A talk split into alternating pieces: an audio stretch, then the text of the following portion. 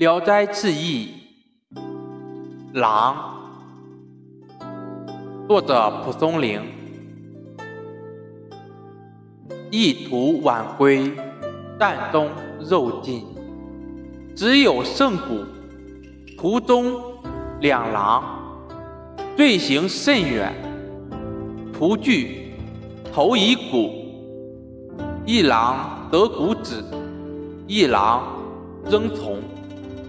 复投之，后狼止而前狼又至，骨已尽矣，而两狼之并驱独固。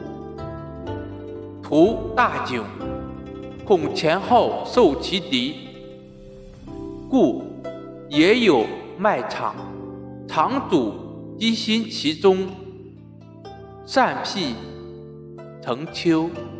徒乃。奔以其下，持弹持刀，狼不敢前，淡淡相向。少时，一狼径去，其一犬坐于前。久之，目四明，亦暇甚。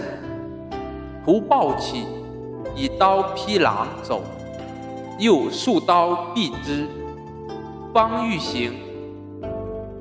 转世机心后，一狼动其中，亦将随入以攻其后也。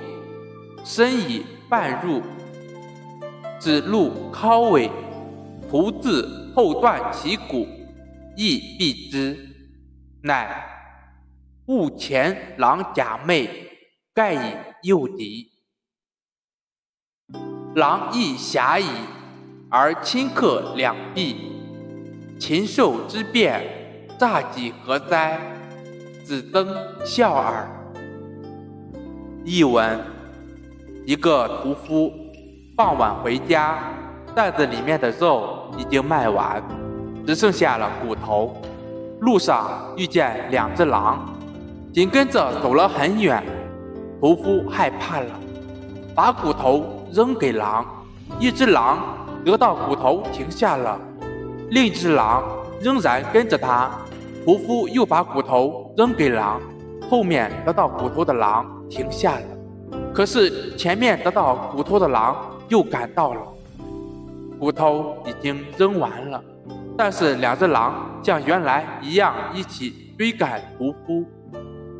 屠夫非常窘怕急迫。恐怕前后一起受到狼的攻击。屠夫看到田野里有一个大卖场，大卖场的主人把柴草堆积在大卖场里，覆盖成小山似的。屠夫于是跑过去，靠在柴草堆的下面，放下担子，拿起屠刀。两只狼不敢上前，瞪着眼睛朝着屠夫。一会儿，一只狼。径直走开了，另一只狼像狗似的蹲坐在屠夫的前面。时间长了，那只狼的眼睛好像闭上了，神情悠闲得很。屠夫突然跳起，用刀砍狼的脑袋，又连砍了几刀，把狼杀死。屠夫刚想要走，转身看见柴草堆的后面，另一只狼正在。柴草堆里打洞，打算要钻洞进去来攻击屠夫的后面，身子已经钻进去了一半，只露出屁股和尾巴。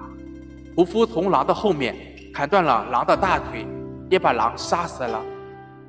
屠夫这才明白，前面的狼假装睡觉，原来用这种方法来诱惑敌方。狼也太狡猾了，可是，一会儿两只狼都被杀死了。禽兽的欺骗手段能有多少呢？只给人们增加笑料罢了。